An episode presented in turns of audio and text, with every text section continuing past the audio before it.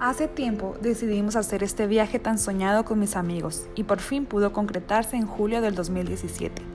Comenzamos yendo a Cancún con mezcla de ansiedad y felicidad. El viaje fue muy bueno por suerte. Cancún, debo decir que me encantó. Este fue nuestro primer viaje a la playa con amigos. Sus palmeras en toda su extensión, el calorcito, la energía, etc. Me enamoró enseguida. Ya en la zona hotelera nos alojamos en el Crystal Cancún.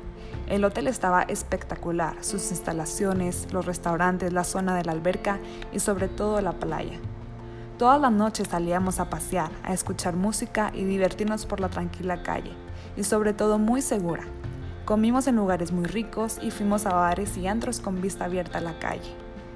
Luego de unos días fuimos a Playa del Carmen, todo muy padre. Había mucho ambiente mexicano, muchas luces y gran cantidad de barecitos. También hicimos nada con delfines, una experiencia increíble con mis amigos. En fin, un viaje inolvidable, un clima ideal, la temperatura del agua cálida, el mar azul, sin lluvias, salvo el día que volvimos. Muchas cosas, y el recuerdo de llorar en el mar el último día sin quererme ir, por toda la felicidad vivida y por ser el viaje de mi vida.